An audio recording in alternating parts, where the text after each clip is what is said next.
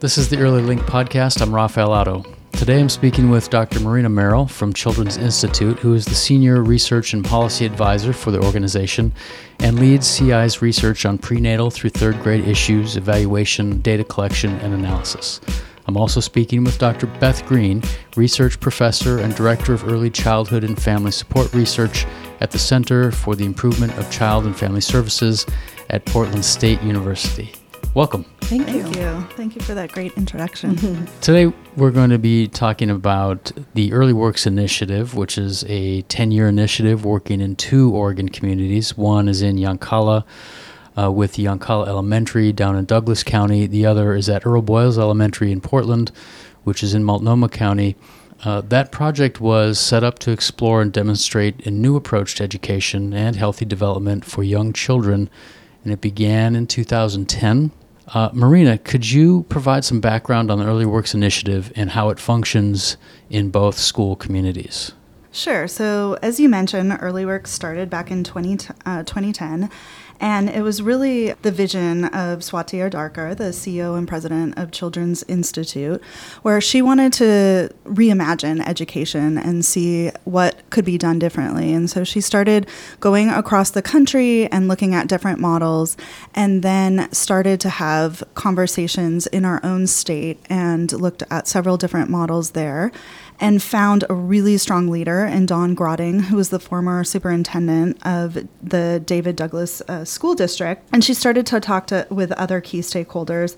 But Don really um, had the vision and uh, also had a great leader in Erica Guynes, a principal leader of Earl Boyles Elementary School. So that was really the core elements that needed to be in place to start this initiative. And so er- Erica's still the principal at Earl and Boyles. Erica is still the principal there, and Don Grotting has moved to Beaverton. So the vision was really to create a new starting line for education, uh, beginning at birth, to show that creating a comprehensive system of supports for children and families birth to grade three, built around an elementary school neighborhood. So having it school connected, seeing the school as a hub, could have a really powerful effect on improving school readiness and reducing racial, ethnic, and socioeconomic disparities in school readiness. And Beth Green has been with the project since the very beginning. That's actually before I started at Children's Institute. And so it'd be really great um, for her to hear her talk about her role and involvement in the initiative starting at the very beginning. Thanks, Marina. So, yeah, I've been involved with uh, the Children's Institute working on this project and thinking about this project since I always like to say, since it was a twinkle in Swati's eye. And the, the first thing that we did as a piece of formal work with the Children's Institute was to do a community needs assessment in the Earl Boyles community. CI definitely had a a vision for where they how they wanted to see kindergarten readiness improve, um, but really wanted to start by asking more the question of what does this community really need, um, and what's already there that we could build on and leverage um, in terms of strengths to move the dial on kindergarten readiness. So we did a comprehensive needs assessment with the community. We talked to parents, we talked to teachers, we did a scan of available sort of zero to five services, and eventually landed on sort of a consensus that what was really needed out there was uh, better high access to high quality preschool. There just wasn't any good preschool there. There was nothing at the school, and there was very little or, uh, child care resources available for the community members who were living there. Can you talk a little bit about how that looks in, in the Yoncalla community? Sure. So, similarly, um, in Yoncalla, uh, the work um, started with Christy Cox of the Ford Family Foundation um, learning about what was happening at Earl Boyles, and she started having some conversations actually across her fence in her backyard around tomatoes. And her na- the neighbor that she was talking about uh, gardening and tomatoes was the principal at Yoncalla Elementary at the time, and Christy was really interested and intrigued by hearing what he was he was sharing some similar similar insights in his own community about there just really being a lack of services before school and um, seeing kids coming in with really uh, low levels of kindergarten readiness across the board. And so he and Christy just started talking about some ways that they might be able to address that. And so Christy came to Children's Institute and to Swati and um, proposed that we start a similar initiative in And that was a year later after we had already launched at Earl Boyles. But both of the sites have rolled out really differently, but have been based on the same principles about being community driven, data driven, and having parents at the, the center of the decision making and it being um, school connected as well. Yeah, so in Yoncalla, we also started by working on a community needs and resource resources assessment, and I've always reflected that what was interesting was that even though in that community there there wasn't really a pre-K, there was certainly nothing um, that was seen as accessible and high quality in terms of, ex- of that community. But what we learned as the, in terms of what parents wanted was not a pre-K. We didn't hear from them that that's what they wanted. Instead, what we heard were a lot of historical tensions between parents and the school. They really felt like it wasn't someplace they were comfortable bringing their young children. And so we, and there was also some family childcare providers in the community who I think were concerned that if a pre-K started at the school, they might lose their livelihood. Mm-hmm. So we really need to bring those partners to the table. And so the work really started from a place of needing to recognize and build connections with the between the school and the family and other community members. So that's really where the work started. Whereas I think if we had started in with a pre-K in Yoncalla right away, it might not have gone very well because this community just wasn't ready for it. In the early works approach, both Portland State University and Children's Institute work together as partners on the evaluation side of things. Can you talk a, a bit about what that relationship looks like uh, between PSU and CI and what works well and what are some of the challenges? Sure, yeah. So I, I think it feels like we've had a really strong partnership from the beginning. I mean, we've always felt like um, the evaluation is really another partner at the table in sort of helping to think through the project. Um, so we've really taken it's called a developmental evaluation approach, where the evaluator isn't this outside entity who kind of comes with a report card and says it's working or it's not working, but is really at the table th- as the project develops and emerges. Because this project has, you know, it's responded to ongoing progress and it's changed in response to community changes. And this is this is a great way, I think, to do this kind of evaluation work. The challenge is it takes a lot of time. It takes a lot of time communicating, sitting through meetings, figuring out how to make decisions together. Do you have anything to add, Marina? Yeah, no, I mean, I think that this has been, and I think Beth and I both have talked about how this is one of the best experiences we've both had in terms of a tight uh, partnership between um, program and evaluation, and then also our ability to directly lift up some of the lessons learned to a broader audience and to inform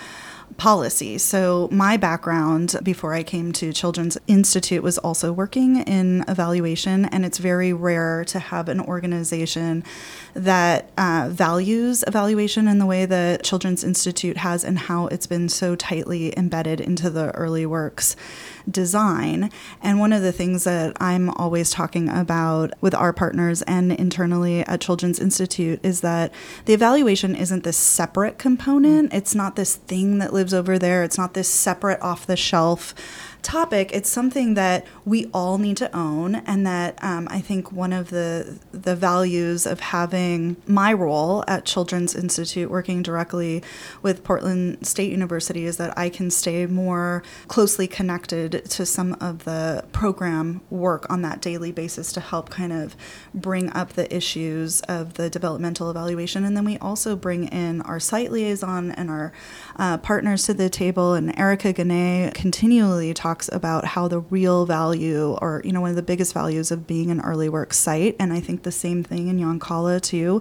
is having that data, and the data really sets the table in the communities to have a different type of conversation. And I think in both communities, we've deeply been able to change the culture around how do we make decisions and how do we really actually know what's what's going on and the data is really the driving force of that. And without the data, the conversation would be really not as informed and we wouldn't be unpacking the issues as deeply. And you know, I just I mean overall it's been a really really strong partnership and as Beth said it's it's it is challenging because it's complex and in Children's Institute we have a lot of different audiences to work with uh, that require different you know things out of the data. And so there's just been this continual drive to know that it's working, that the program's working like bottom line what are the outcomes for the kids, but it's really nuanced and mm-hmm. it's been a long-term project where there was a lot of slow startup, and you're not going to see those program impacts right away. And the message isn't always simple. And so I think it's just been really an ongoing conversation and a lot of back and forth between the evaluation team and our communications team and our program team to really come at it from different ways of messaging it and thinking about there's just so many stories to tell mm-hmm. out of this data from both of these communities. And each of these communities are evolving in such unique and interesting ways that, you know, because we do so many other things in our lives, Beth has a lot of different projects on our plate, and we at Children's Institute are working on so many different things that sometimes it's hard to keep up with the mm-hmm. level of stories that are coming out of early works to share. Right. Uh, that you've kind of touched on my next question, which is really trying to get at the role of evaluation for a project like Early mm-hmm. Works and, and the, the role and purpose of capturing data over such a long period of time. Say more about that, or maybe Beth, do you want to talk a bit about that? Yeah, I mean, I think again, CI really came at these, this project leading with we need data to help make decisions. And I think that has been both we need data in real time to make decisions about sort of programming and what's working and what's not, but also recognizing that from a policy perspective, they really need to be able to show and document over time in some quantitative way what are the bit, what are the improvements that are happening? Is this project having payoffs? But balancing those two has been a really interesting and complex sort of uh, rollout over time. But very clearly from the beginning, two main purposes one, to track some really key indicators over time, but then the other is to create and inform and help guide decision making along the way. Um, and it isn't just CI, I would say, that's that's doing that. I think one of the that again, CI led with data and it's really been picked up by those partners. As you mentioned, Erica Guynes, the principal, speaks eloquently better than I can about the usefulness of the data. And I think also in the Yoncalla community, they've really rallied around what does the data tell us? And also being able to say, all right, we've been tracking this indicator for a while and it's not changing the way we think it should. So what do we need to do differently? They're really living sort of this gospel of data driven decision making in a way that I don't think very many projects do. And what has been so uh, profound for me to see is an evaluator who's worked in pretty traditional evaluation settings um, has been the ability for parents and community members to pick up the data and be different consumers of the data and ask real I mean the questions that parents are asking have evolved so dramatically over the course of this project in ways that I could have never, ever imagined. And I don't ever want to go back now right. as an evaluator to not including community members or parents' voice in the way that we have. I mean, parents are able to better articulate what research questions we, we should be asking, what they want to drill down on. I was um, recently on Yoncalla and saw a group of parent leaders looking at the data and demanding a different approach from the superintendent and being really proactive articulate and advocating for their children for things mm-hmm. to change in a way that there's no way this would have happened five years ago, 10 years ago. It's been empowering for them. Yeah. Completely empowering. Right. And I, I also think part of that has been the ability to communicate both what's working and what's maybe not working. That that sometimes there's a hesitation, like do we really want to share back with community members this data that makes it look like things aren't going as well? And that's been the powerful data I think that the parents have really glommed onto, mm-hmm. as you were just saying, Marina, like this is these are our kids. We know this is a problem. The data shows it's a problem we need to do something about it. So, what can we do? And what can the schools do? And what can our other partners do? So, being able to share that data openly, the good news and the bad news, and let them figure out what to do with it has been really, really powerful. How has that process evolved or changed over the years since the initiative began in 2010? And, and maybe what are some questions that um, that you ask now that you wouldn't have asked when the initiative began? I think one thing that has definitely changed has just been our own learning curve about the ways that we share the information back. Um, I think, like Marina, even though most of my work has been um, pretty strongly in the community based evaluation camp, the real need to figure out ways to share the data with community partners has really we've I've, my learning curve has been huge around it's not a final it's not a formal report it's not a powerpoint that presents all of the data all at once you know it's showing it's picking out a few key pieces of data and giving folks an opportunity to think about it, reflect on it in a facilitated way. And that's really a different way of sharing and using data that I, than I have experienced before. Um, so the way that we share the data has been has definitely been different. I also think, yes, definitely sharing the data has evolved, and I think we're getting better at figuring out the multiple different audiences, mm-hmm. both at the community, state, and legislator level, but also just from a management side. I know that's kind of boring to talk about, but that you know, from the beginning, we didn't know through our partnership, PSU and CI, how to manage that component of the evolving pieces of the work. And so we're just getting better at embedding those developmental pieces, the communication plan, the dissemination of the findings into our contract with each other, and making sure that we are spending time in advance of each program year and then also have a standing agenda item on each of our meetings to touch base. Is there anything emerging from the site? Is there any new thing that we need to be considering? And, you know, we constantly are encountering sticky issues at the site level. And is this something that the evaluation should be tracking or be aware of? And how do we meaningfully embed that into our work? So we're just more mindful about mm-hmm. it than I think we were a couple years ago. And just really like, yeah, mindful about how can we be res- as responsive as we can to things that emerge over time. And that's just part of the journey. But it does require some trust and flexibility in terms of negotiating, you know, the contract and the scope of work for the evaluation and yeah. where we put our resources and who gets to decide. Because there's always a lot of different, the, one of the complexities of this project is there's so much going on in terms of content now at both places. Where do we put those resources? But the most recent data set we have is from fall 2017. Could you talk about some of the highlights that we need to be aware of or pay attention to from that data set? Sure. I mean, the thing that comes to mind for Earl Boyles is just that the students in the pre K have just really been knocking it out of the park in terms of their kindergarten readiness indicators, both in terms of what's measured by the Oregon Kindergarten Assessment as well as some other data collection that we do. Those students outperform their David Douglas and statewide peers by a large margin, and it's especially the case for those Latino families. Um, and I think that's really important to call out because reducing the disparities in where children start kindergarten has been a huge goal for this project, and you see that in the Earl Boyles community for sure.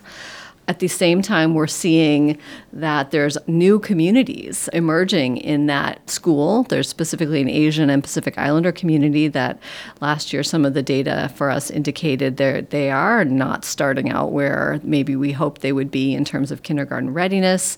Their parents don't feel as welcome in the school as, say, the Latino families and the other families who've been really a focus of the work. So that's something we're working on this year. Like, how can we learn from those families? Families what would make them feel more welcome what would what, what how can we engage them in the work in the zero to five space before they even start kindergarten so that's the thing in, pre, in, in the Earl Boyle site. I think in the Yoncalla site, it's been different because the work has been different. Um, a lot of the first uh, five years of work have really been in that zero to five space, specifically around family engagement and connecting those families, as I was saying before, to the school and to get them to trust to bring their children there before they start school, and then to really strengthen the family support for learning at home. So, how much enrichment and developmentally appropriate activities parents are able to to provide for their children before they even start school. And that's where the work has been, and that's where the data has shown increases. So we're seeing some changes in how often families read to their children, how frequently engage they engage in some really key behaviors that we know are good for children's development. They just started their pre-K, and so we're learning. The first year at both places actually was a little rocky. Getting a pre-K off the ground is no nothing for the those uh, faint of heart, but really tra- tracking those outcomes so that we can continue to see the kinds of improvements, hopefully, in the Earl Boyles community that we see, or in the Yoncalla community that we see at Earl Boyles. Even though we're not seeing those outcomes that we would want in Yoncalla, it's a great opportunity to share that data back with the preschool teachers yes. and the community. It really highlights what we need to be working on and getting some more professional development and support. So that's another, you know, core piece of the evaluation that we can't emphasize enough is that we really focus on continuous quality improvement all the time. And that data is critical to helping right track and right size our implementation at the sites. Are there any red flags that show up in the data that you're seeing at either either one of the school communities, and if so, what do they look like? Well, I'm not sure if this is a red flag so much, but it was a it was a it was a, one of those moments that made us wonder what was going on, and I think it raised a red flag that changed the nature of the work to address an issue that happened. Um, and this is just an example from Earl Boyles when they first started the pre-K. We saw this sort of strange pattern in the family data where it looked like all of a sudden the families who were in the pre-K were not doing as many of those developmentally supportive activities with their children as they had been prior to the pre K starting. Um, so we had conversations with families, we had conversations with teachers, and we sort of have this working hypothesis that, especially among the Latino families who validated that this was a probably accurate interpretation, that they were they were they were afraid once the children were in school to sort of mess with their development, that those children were now in school where the teachers, the professionals who are honored and respected, were doing their job, and the parents' job was to not interfere, especially in terms of English language acquisition and reading. Mm-hmm. Um, so there was a lot of retrenching of the work in the next year to do outreach with those families around no, it is really important for you to still be reading to your child and reading in Spanish or having them tell you stories or doing these developmentally appropriate activities. Those support what the teachers are doing, they don't detract. Um, and then we right. saw that that shift start to move the other direction. So that's a way that a red flag helped drive the work, which I think has been really important. That's a great example. Thank you. Is there anything else that stands out? Just in both of the sites, I think that, you know, we know that when we're talking about kindergarten readiness and children's needs, that those achievement gaps and opportunity gaps are really detected as early as you know 18 months 9 months. And so what we're seeing in the data continually is the need for more robust programming for the birth to 3 and it's it's just harder to do that when there aren't as many there's just not a system across a birth to 5 early learning system. And you know parents want so many different things for their kids at that age. And so we're really looking at what our our programming for birth to three can be and ensuring that we're having better transition. You know, so much of early childhood is um, those transition points. So making sure that we have really warm handoffs and thoughtful transitions between our birth to three programming, our birth to three partners in the community, and as we welcome them into the preschool. And those same transitions are critically important as they enter into kindergarten. So just I think we need to really be thinking intentionally across those transition points. I'm curious about Yoncalla being such a small community. Could you talk about the challenges of collecting and interpreting data uh, with such a small number of people? How does that impact the evaluation? Yeah, I mean, it's always been a little bit of a challenge because what you see when you have small samples, and I mean, in Yoncalla, you're talking about, you know, kindergarten classes and pre K classes of 11 to 18 students and families, which is tiny every year.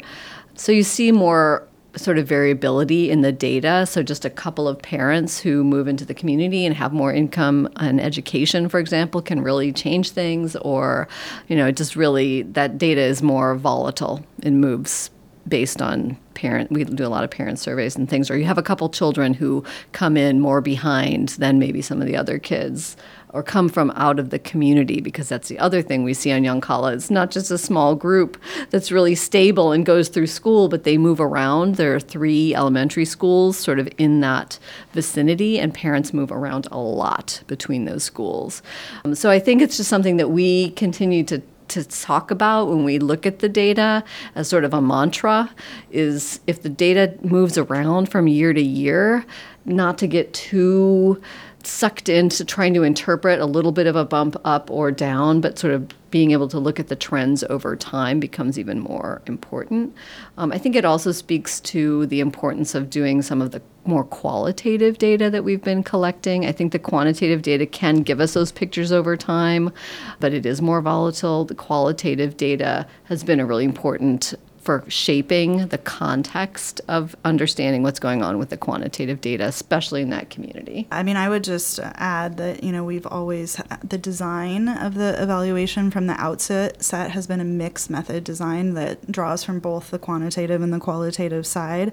And it's just, just like Beth said, I mean, it's really critical, especially with Yoncalla, because the sample sizes are so small, um, to make sure that we're not just relying on that quantitative data, but that we also have the rich qualitative story behind all the data. I mean, quantitative is great, you know, to generate those numeric trends over time and to get a snapshot in time of where kids and families are.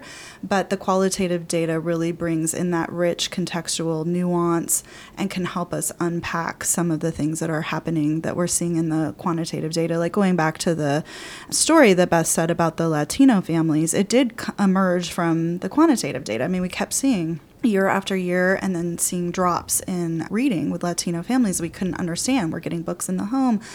You know, we're continually talking about the importance of reading. And so it was so important to follow up with some focus groups to really dig in and understand well, what's happening there and how can we curb that. You've talked a bit about the way in which the data has influenced parents and families and how they've kind of taken to the process and mm-hmm. become empowered by that. Mm-hmm. Has parent involvement in early works changed or influenced the way the data has been collected? Well, we did a community health assessment oh, and a oh, few Oh, years was- ago yes. where we really were intentional about using a community-based partici- participatory approach where we trained parents as data collectors and analysts and um, had them really lead on analyzing and presenting the data back to the community and taking those findings and making recommendations with those findings. And i think that doing that work in both of the communities deepened our ability and our capacity to do that community based participatory research. And I do think that because parents were trained through that process and were empowered, that they're asking different questions and they're thinking about the data in different ways. And I feel like our partners are have over time become more critical analysts. Mm-hmm. And so just across the board, I think the community's capacity to understand, interpret data, and ask new questions of the data has definitely influenced our work. Another example I can think of um, is that one of the one of the indicators, one of the key pieces of the work here has been around developing family leadership and family strengthening family engagement in the school. And we've had questions on our more quantitative surveys around try, that try to get at that like how interested are families in being leaders? Do they feel like they have the skills to be leaders? And we just continue to again to not see the kind of changes in those indicators that we thought should be happening given what we knew was happening with families and between the families and the schools. So last year we did a focus group with families in Yoncalla around this idea of family leadership and just sort of talk to them about well what does when you hear that what does it mean to you? And what do you think we should be measuring? And it turned out it was really pretty different um, that they didn't really resonate with the word leader. They felt like they had ways of bringing their strengths to the school but weren't really comfortable with that word and that terminology. So we're trying to reflect now on how can we shift what we're measuring to better capture the real leadership that they are doing without in using words and phrases and asking the questions in a way that makes sense to them terms of their experiences so. It's really giving you a lot of context and information to work with beyond just what i think most people would think of when they think of evaluation or data. Yes Yes, it it, get, it answers those questions whenever I have been in another project where you do a survey, you know, a large scale survey, and you collect the data, and typically you don't have these kind of ongoing relationships and feedback mechanisms with the people who have been filling out the data and, and using it. It gives you an opportunity to, to ask the question you always want to ask, which is, well, what does this really mean?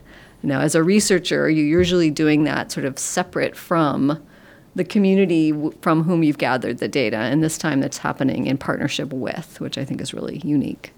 At this point in the initiative, what are some key takeaways from the evaluation process that others could learn from uh, if they wanted to replicate early works or attempt a similar project in their school community? I guess from my perspective, I would say, first of all, you know, lead with data don't go into a community assuming you know what's needed or what will work in that community. So collect some information that you can use and use it along the way. Like don't just do it once at the beginning, but continue to use it and integrate it into your process of planning and program development. And again, letting the community drive the priorities. I think too often we kind of go in thinking we know what a community needs or we know what's best. And I think often, more often than we probably know, we're wrong about that.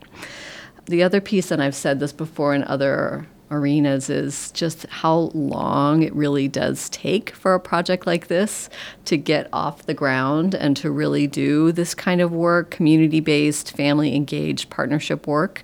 It takes a long time to get the pieces in place and to get them right and to do that quality improvement. This is a rare for me in my 20 years of doing evaluation work for someone to come to the table and say, yes, we're going to take, we're going to have a 10 year project.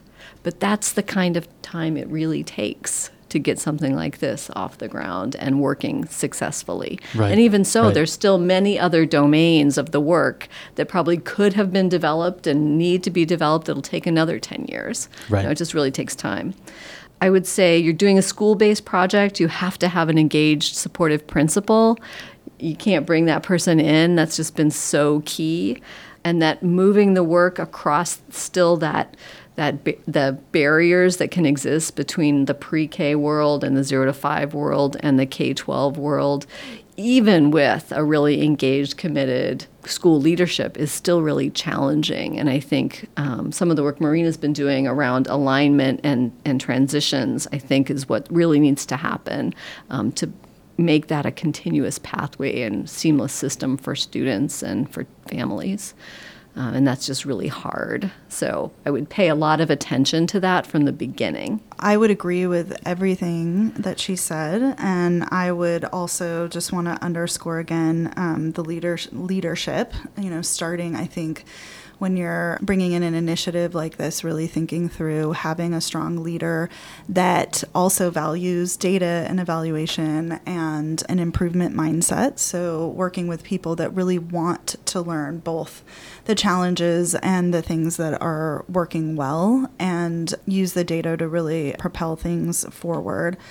Uh, another aspect of the evaluation that we haven't really talked about either is you know we've talked a lot about engaging our parents as um, drivers. And i would say if you have the opportunity to do that embed them into the evaluation as much as you can. But we've also collected um, a systems level evaluation uh, where we conducted interviews with um, key stakeholders and primary partners at each of our early work sites and that piece of the evaluation was really to better understand the process of creating these community based pre K to third collaborative leadership teams.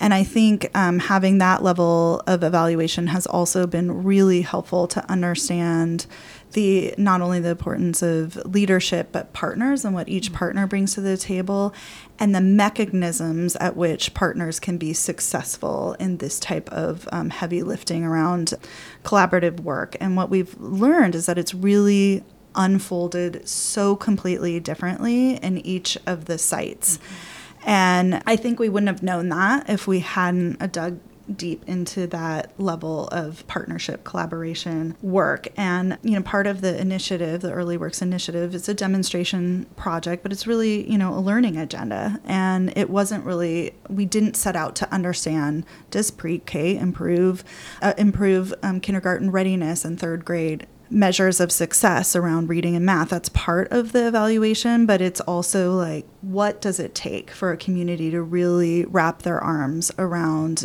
children and families starting at birth. And it takes a lot of work and a lot of dedicated time. And leadership is important, but it needs to, it, you know, the superintendent and the school board are critically important to that leadership as well as the principal, as Beth mentioned, but also partners who are willing to step up to have a shared leadership role in an initiative like this.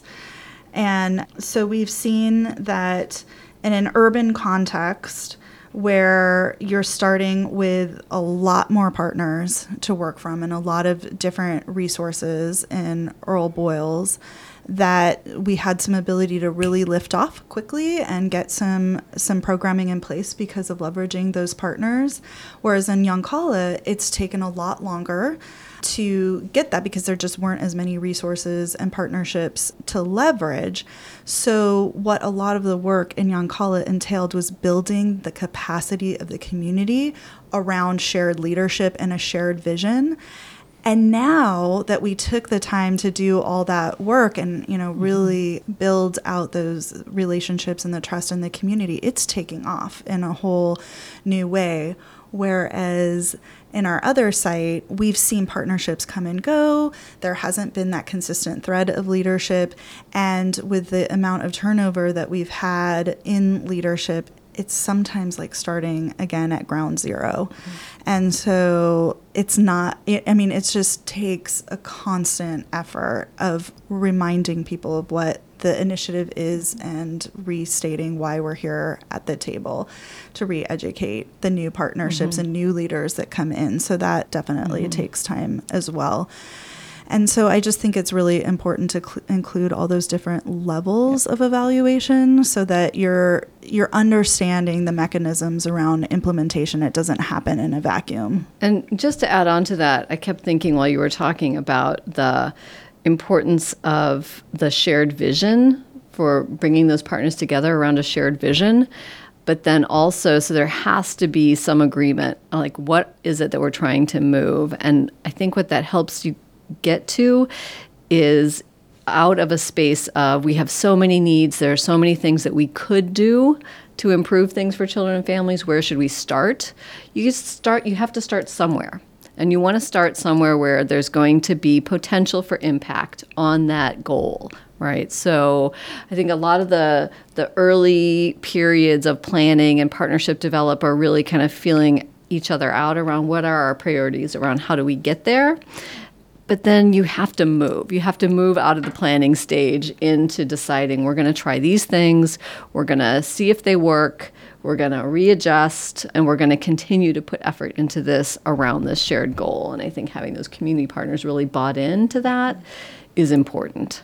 Uh, and it's easier to get them to buy into the big picture goal than the strategies on how to get there.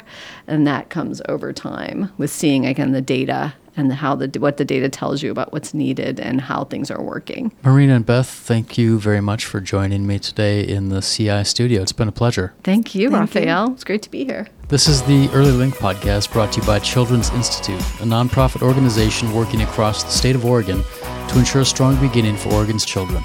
Learn more at childinst.org and don't forget to subscribe to our podcast on iTunes, Google Play, and Stitcher.